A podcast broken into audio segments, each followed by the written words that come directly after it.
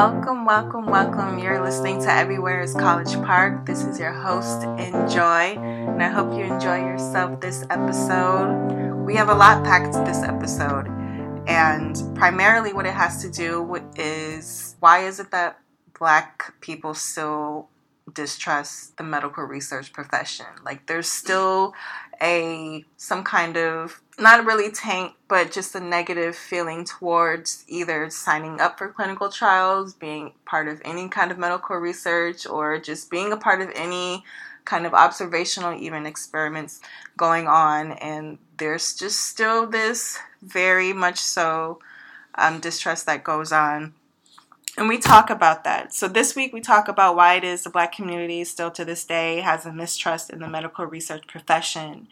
And I also encounter some insight as to how some white people may just think Tuskegee is the end all be all to the mistreatment of blacks in the medical community and how that mistreatment still goes on today as far as implicit bias and discrimination discrimination goes. So, this story comes by way of a series of personal experiences, most of which have happened this year in 2018, but just from how I've encountered about African Americans and their distrust in medical research. So, a colleague of mine who is a clinical research coordinator, he was trying to get us get the community aware of a study that's going on. And this study is called EFIC. And what that means is it is from informed consent, which means being that this type of study, in order to go on or to run smoothly, it has to be done in emergent situations. In emergent situations, when it's a life or death situation, you don't really have time to ask people if you can be enrolled in this study. Now, being that this device, when it's when it's cleared in FDA, when when the company can prove that in emergent situations that this will save someone's life, it will be um, available for everybody to use. So that's why we do these research studies. So a colleague of mine, he um, is a research coordinator, and his study has to do with stroke. And as you know, with stroke, it's very um, emergent, it's very life or death, and a lot goes on in the emergency room when someone comes in in, in the emergency department due to stroke. So, this study was going to look at if the outcomes of people who have stroke, if, if it's better if they go into the cath lab or if they stay in the emergency department. And this type of study, this type of study being that it has to do with an emergent situation, you don't really have time to find someone and consent them, especially when they have a stroke. They may not be alert or able to consent at the time. So, you are allowed to conduct studies on things like this. Um, however, you have to get IRB approval, which is the Institutional Review Board, in order to get this type of study approved. It goes through multiple levels of approval and it has to adhere to federal regulations according to um, and to according to federal reg- regulations is what the IRB is going to hold that study to. So, assuming all the necessary proper channels are um, approved, you can do this type of study. You have to consult the community. Um, and essentially, if you go into the ED with a stroke, depending on the situation, you could be enrolled in a study. Now, when they're done with the study, they have to make every attempt to consent you and say, Do you still want to participate? And that would be your, the opportune time to say yay or nay. So, in order to do that, like I said, you have to do a lot of community consultation. I I offered this suggestion that hey, my sorority is having a health fair. Why don't you come and and you can potentially talk about the study there.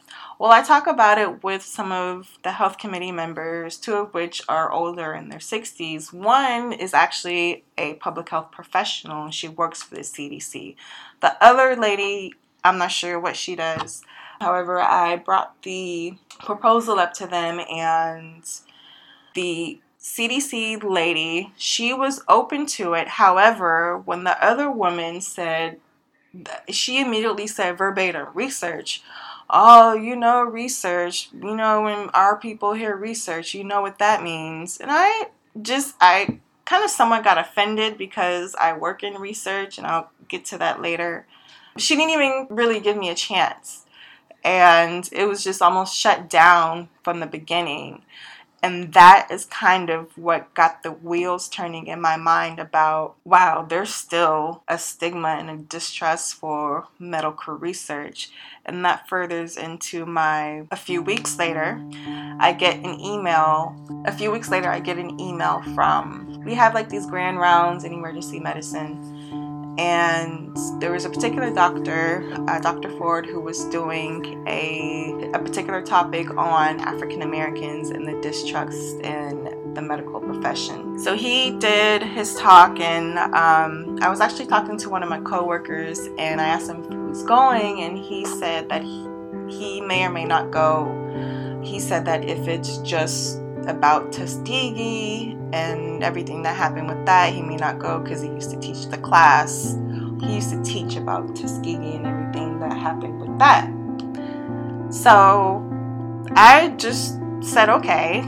And he said he used to teach a class about uh, what's going on in Tuskegee. But it kind of came off as I basically already know all that there is to know about black people in the injustices that they faced when it came to medical research because I used to teach a class on the Tuskegee syphilis experiment. So that's that's kind of how I took it. But um, so I attended Dr. Ford's lecture and I enjoyed it very much. I actually tried to get him to be a guest on the show and if he would come and ask and answer a few questions for me, but he has yet to. He responded, but he has yet to follow up. So I'll just take that as he's not interested anymore. But I did kind of want to talk about some of the people that he talked about because I don't think a lot of these people get a lot of recognition and I don't think it's talked about enough. Although a lot of what he talked about in his lecture I did learn and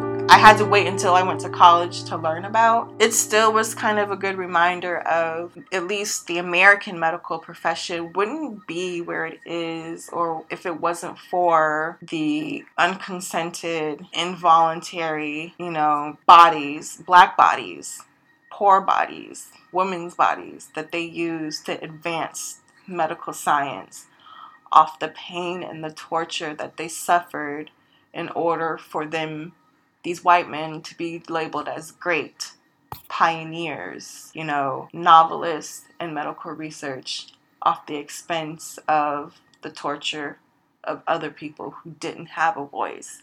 And there's so many times in history where that's happened, literally since the inception of slavery, just using black bodies to further an agenda of science for fame and the exploitation and it's not just science, it goes into the arts, it goes into whatever field you can think of. But right now we're talking about medical research. So where where can we even start? I don't really want to start with Tuskegee, but I do want to start there because it's the most common, I guess, and the most talked about.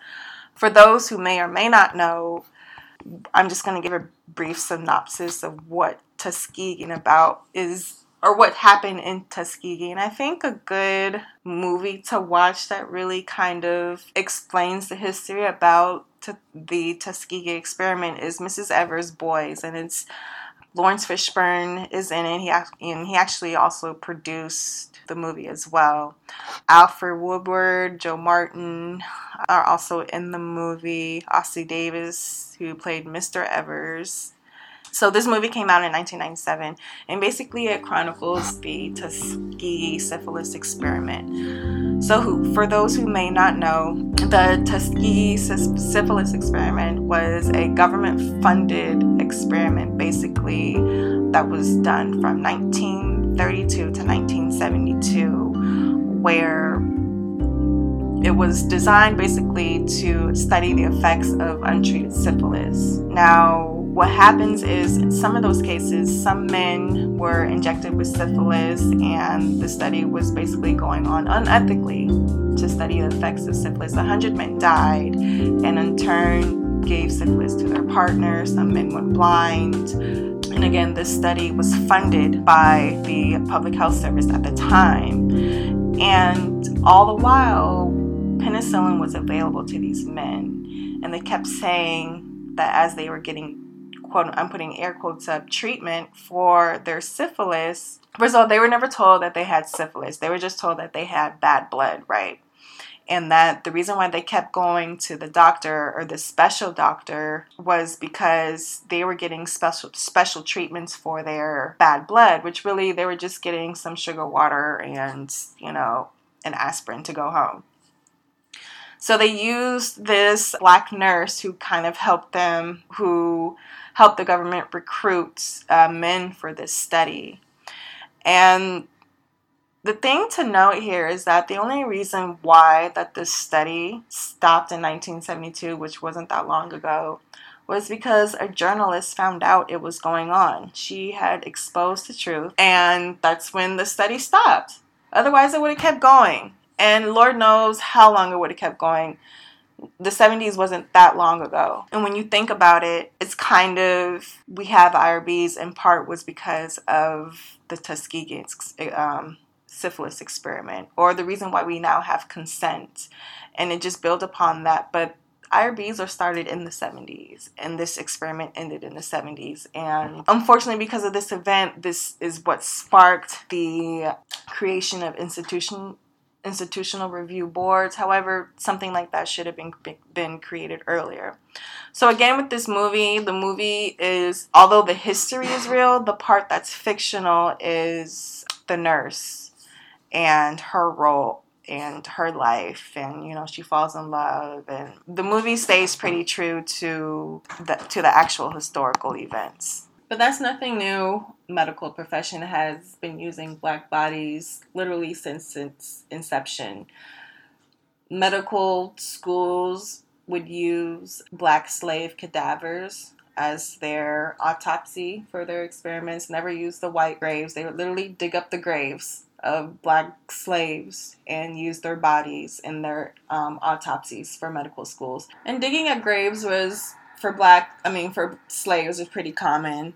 Doctors use black slaves, bought and freed, for medical experimentation all the time in the South.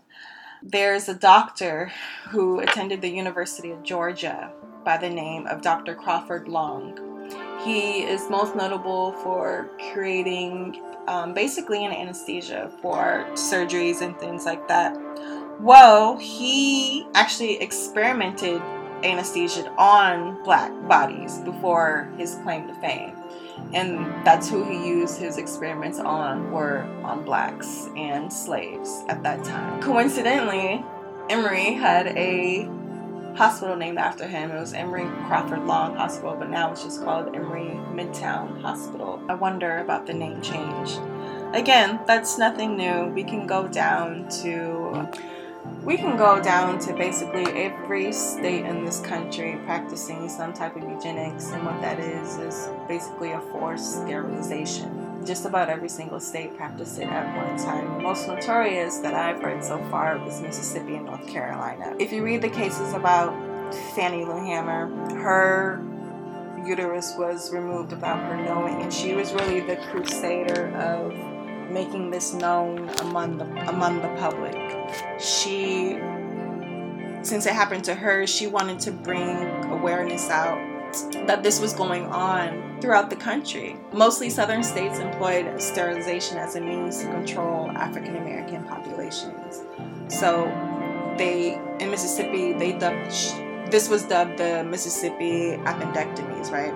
So that was also another name for the amount of unnecessary hysterectomies that were performed at teaching hospitals in the South on women of color as a practice for medical students. But it wasn't just performed at teaching hospitals, like, this was done at state institutions, it was done at mental um, institutions, it was done at juvenile detention centers, it was pretty much done to any black woman who was deemed unfit or an imbecile or a lunatic or someone who was just unfit to raise kids, to have kids. If you were in jail, you were automatically unfit to have children. Don't get me started on the amount of forced prison sterilization sterilizations that are still going on to this day. Even from back then, there's so many stories, especially women in Mississippi, um, juvenile delinquents. Some women, some girls as young as nine getting hysterectomies because they were raped. In the case of Elaine Riddick, I don't. She was raped at the age of either 13 or 14, and when she uh, gave birth, they took her uterus out as well. No one told her. And this this was the case of a lot of women, young girls in Mississippi at that time and in North Carolina who were either raped, had incest, or were molested, and they had forced sterilizations either after the baby or shortly then afterwards at some point. They were coerced or without their knowing to have a sterilization. So this was common practice. A third of the sterilizations done in North Carolina were done on girls under 18, and some, as I said, even as young as nine. And the state of North Carolina actually targeted individuals that were seen as delinquent or, or quote unquote unwholesome. So that was very common. This, is nothing new. And a lot of states actually per- participated in that type of sterilization. So it wasn't just black women, it was Puerto Rican women, it was poor white women, it was Mexican women, it was um, basically who anyone who wasn't rich. Um, I would say if you were poor or white, if you're poor, didn't matter if you were white or not.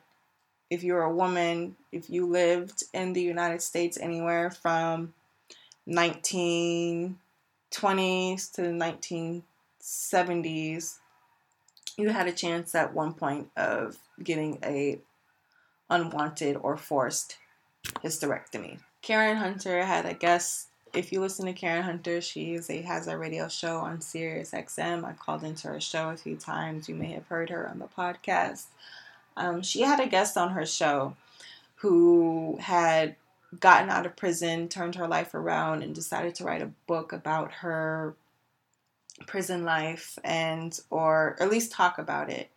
I can't remember the guest's name at the time of this recording. However, she told the story about how she was 16 and she went into a juvenile incarceration in um, in Mississippi.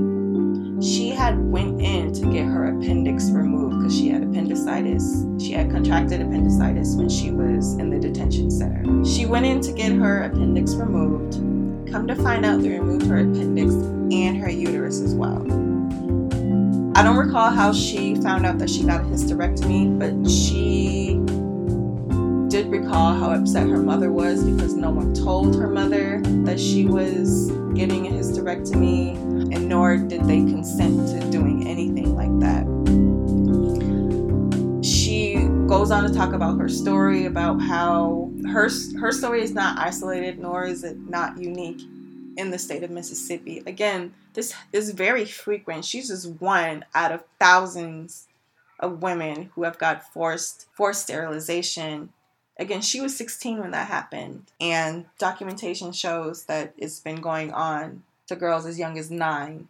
They go to mental institutions, and if you were deemed, and they even gave forced sterilizations to women who they thought had too many kids whether you were white or black, the state of North Carolina, if they felt that you had too many children, they could force you to get sterilization. Dr. Ford went on in his lecture to talk about quite a few examples of injustices in medical research done at the expense of black bodies. Again, this is a semester long worth of stuff, and he only had an hour to highlight probably the most pertinent cases, and then there's probably cases that we'll never know about because they just weren't documented. This is the stuff that was just documented. So I can't imagine a world out there of what we don't know and what we will possibly never know. Some of the examples that Dr. Ford talked about were about the first black man to be injected with plutonium and how the government actually gave money to the scientists to conduct radiation experiments at the expense of black bodies. He talked about the University of Cincinnati and the cancer patients, how they're given different doses, and the black patients were given less treatment than the whites, and this was done in 1970s at the expense of black bodies.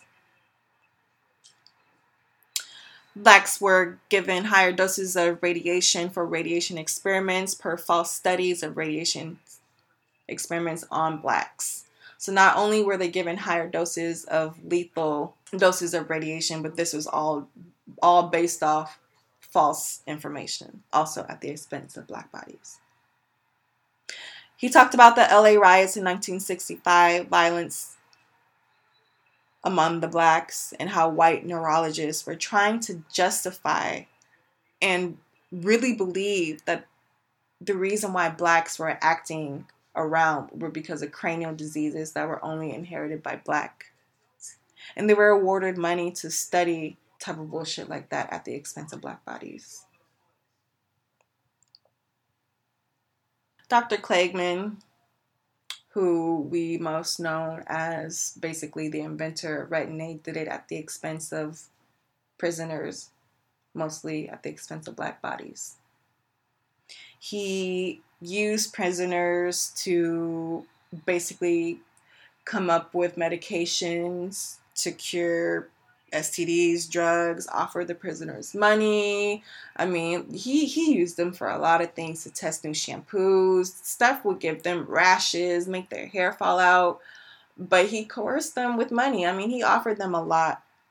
And this went on for years, which is appalling to me as an IRB professional. The the one of the many things that they ingrain in you is vulnerable populations, which is pregnant women, fetuses, children, and prisoners.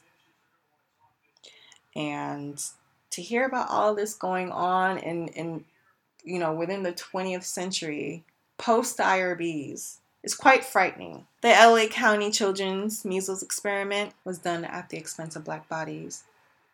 Look it up if you don't know. And then Dr. Ford also talked about Dr. Ford also talked about recent post IRB studies that were going on from 2009 to 2015 um, in regards to a child psychologist and using um, lithium. If he gives me permission to use some of his audio, I'll play some of that. However, a lot of this comes from however what who I really really want to talk about because it's been going on recently this year in 2018 is Dr. James Marion Sims.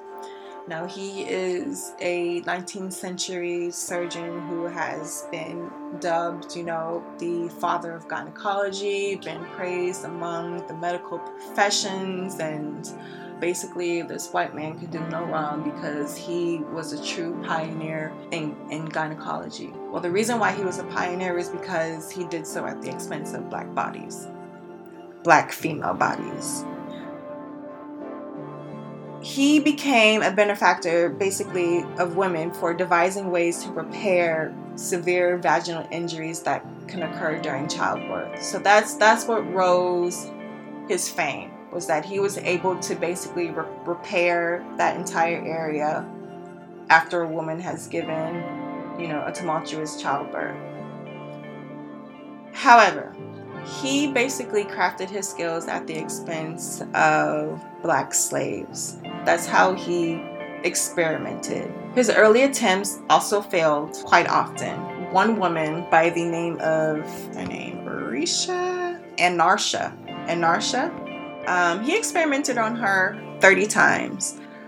Often the women had to be held down during these excruciating operations. Even though ether was available at the time, he refused to use it on the black slaves. So he didn't give them anything. And again, he's if you're a woman, you know how sensitive the area is down there. He he would just operate on these women with no nothing. Just go in there, and these are difficult difficult sur- surgeries to do. But he would always give the white women ether. And at that time, you know, it was still very much so uncanny for a man to be in a woman's business like that. And so he was praised for quote unquote being brave enough to actually look at a woman's vagina thoroughly. And the fact that it was a black woman's, it was just very, at the time, risque that he did things like that. So again, he, this man was praised for this type of behavior. But however, in the book of medical apartheid, written by Miss Harriet Washington, she kind of digs a little bit deeper into that. She actually says, although at the time this was in the 1800s, it may kind of seem like that's all that they had then, and that's kind of kind of how they had to go about perform, performing surgeries. She makes the argument that no, even though it was you know, they had to do what they had to do back then, it was still considered barbaric then. Like, even then, people were like, this is a little barbaric. And oftentimes, the experiments going on and using blacks were often meaningless and poorly designed. And they did it out of theories of how black people could possibly be inferior to white, what makes them different. That's basically what their science is based off of. How different are black people from white for the most part. And this behavior continued well into the 20th century, okay? But to kind of go back to J. Marion Sims, he had a statue in in Central Park that has recently within the last few months has gotten removed and they're the city is removing it and putting it by his headstone right? So his uh, resting place. So why did they do this? There's a great new york times article written by sarah zhang. It kind of digs into why all of a sudden people are realizing that this man is actually a monster more so no more than he is a pioneer in gynecology. So she says this move came decades after a concentrated effort by historians, scholars, and activists basically re examined Sims' entire legacy. Medical professionals, especially gynecologists, haven't really taken kindly to outsiders. However, people have really been upset, and there's been growing, growing controversy of his practices, right? So she goes on to talk about how there were actually a few doctors who came to uh, Sim's defense who actually tried to defend his legacy. And there was one doctor, Irwin Kaiser, who basically said that Sims helped the enslaved women he experimented on, right? And that basically he practiced on those enslaved women to repair their vagina after a long after a complication of prolonged labor. And he basically said that the condition can be embarrassing as women that are unable con- to control their urination. And he said in the long run, they had reasons to be grateful that Sims had cured them of their urinary leakage. That's that that was a product of his era. He said that they the enslaved women should be thankful that that Dr. Sims stopped their uncontrollable leakage problem. So at the expense of excruciating pain, going under surgery without any kind of anesthesia or ether to help, doing the same surgery 30 times on one woman, having to be pinned down, probably screaming her ass off, trying to get the hell out of there. Would you want to be put under the knife with no anesthesia? How is that helping? Was she complaining about her uncontrollable urinating problem? That's that's what I don't know. Did she consent to that? Did she say she wanted the surgery? He he didn't he didn't talk about any of that. All he cared about was that they were being helped of their uncontrollable urinating problem that they never mentioned that they had in the first place. So of course that didn't respond well a lot of criticism over that one comment. And over the next few decades, scholars continued to criticize uh, Sims' practice of, of experimenting on enslaved women. She goes on to say how this is relatable to the Tuskegee experiments, Henrietta Lacks, and how the entire American medical system has exploited African Americans from the start. It's just funny because she also mentions how textbooks were slow to mention the controversy the controversy over Sims' legacy. So in 2011, they found that medical books still continue to praise him. However, there are some who are now starting to note that how he became famous was at the expense of black bodies. What started happening was um, in 2006, the University of Alabama at Birmingham removed the painting that depicted Sims as the medical giants of Alabama. In February of that year, the Medical University of South Carolina quietly renamed their endowed chair to another name, and now his statue is being relocated to his to the cemetery in Brooklyn where he was laid to rest. And so there was this one. The New York Times article also, um, the writer also talks about this one historian by the name of Deirdre Cooper Owens who said that. So Sims was able to advance quickly because he had access to bodies. Which bodies? He had access to black bodies, right? First, he had access to enslaved women in the South, and then later he had access to poor Irish Irish women when he moved to New York. So she argues that these institutions that existed in this country, which allowed easy access to enslaved women's bodies and poor women's bodies, allowed certain branches of professional medicine to advance and grow and also become legitimate. So, again, these are the stories of quote unquote great men, right?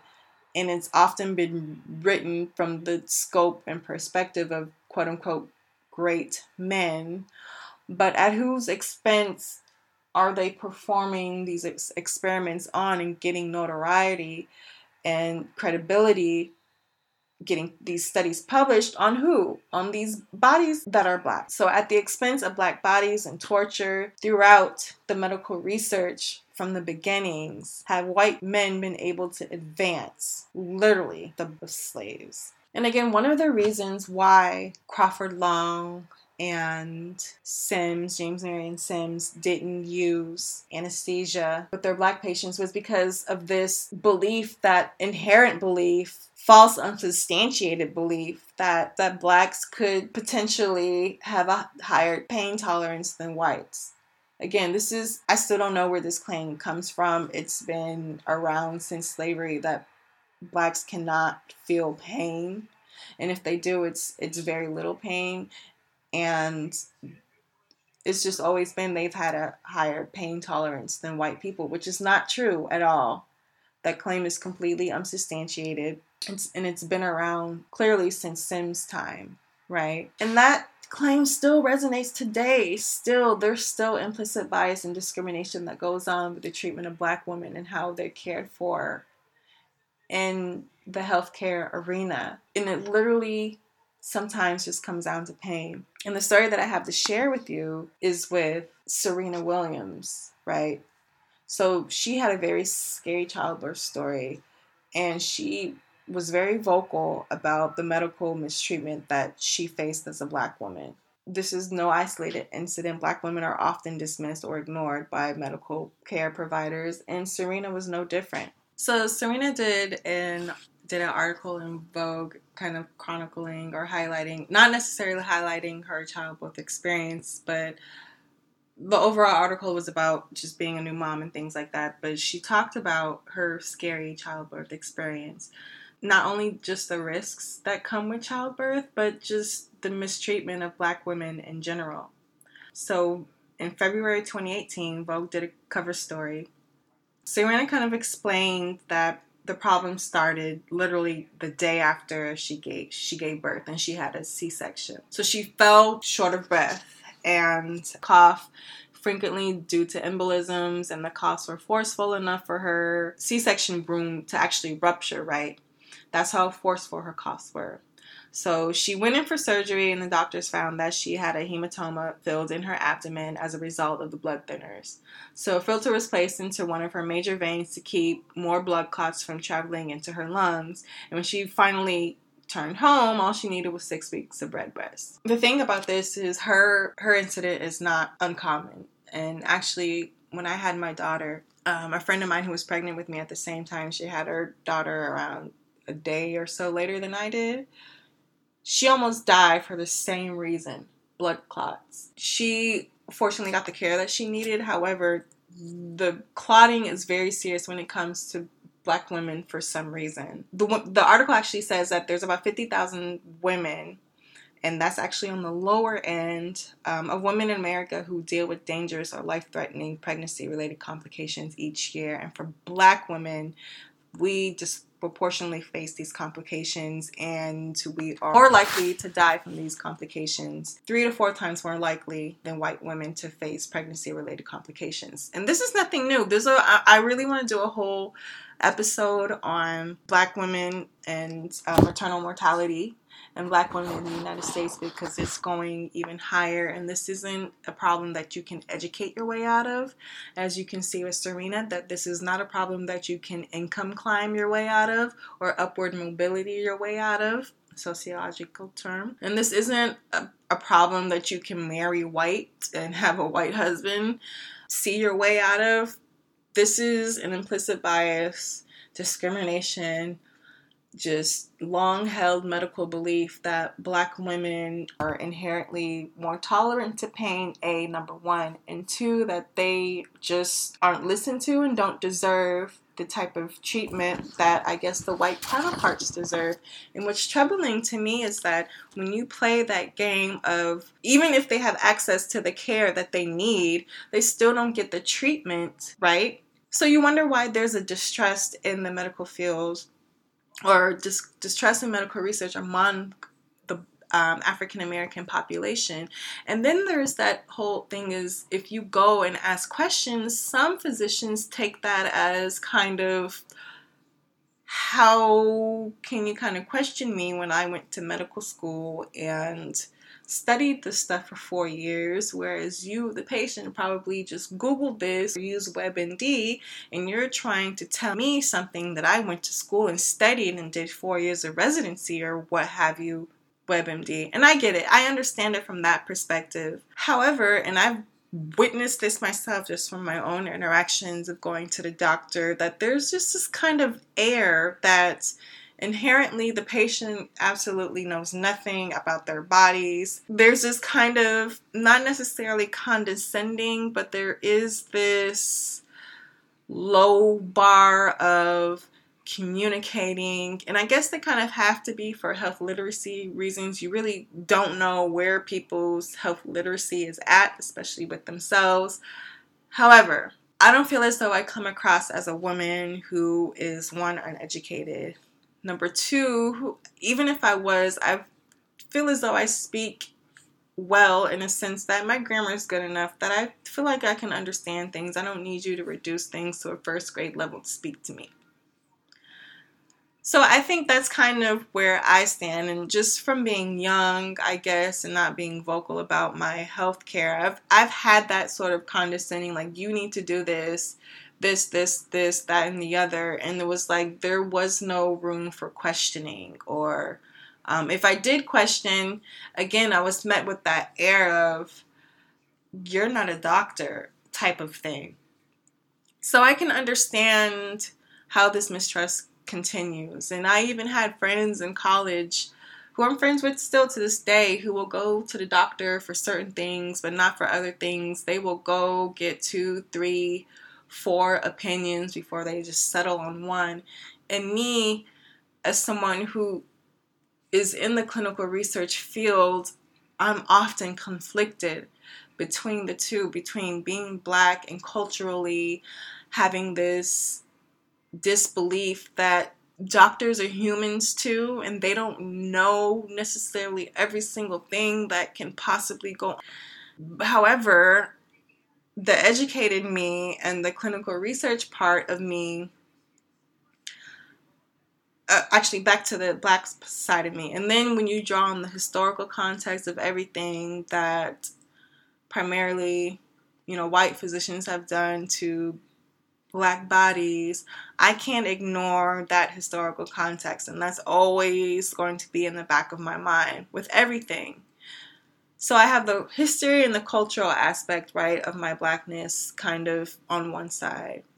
Then I have the educated side that has a master's degree in public health and understands how much research and especially community based and evidence based research fuels and drives legislation and creates new regulations such as IRBs, institutional review boards, research oversight committees. And in order for to do that, we have to conduct research. And how do we conduct research? We need people to be in them, and especially with new drugs. The majority of the people who are just happen to be, well, depending on the indication and the drug type, happen to be Caucasian men and women.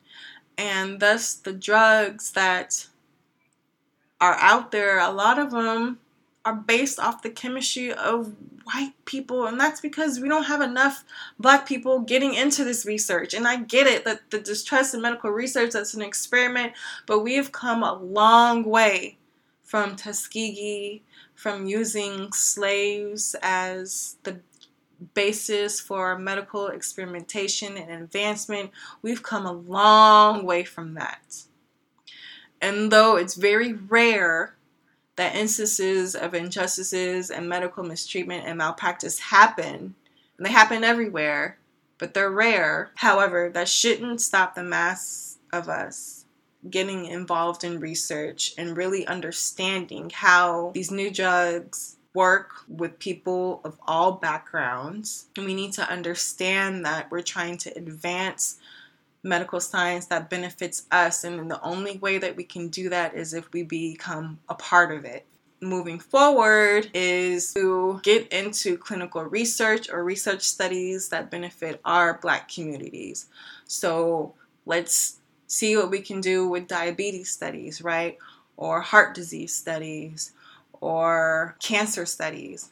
The chronic diseases that affect Black communities the most, those are the type of research that we should be involved in the most because they affect our communities so heavily. Okay? Just don't think it's fair that we isolate ourselves because of past historical injustices. I don't think that we should forget them and always keep them in mind. But with that said, we also need to move forward and move towards advancement and finding a cure for the very diseases that are plaguing our community.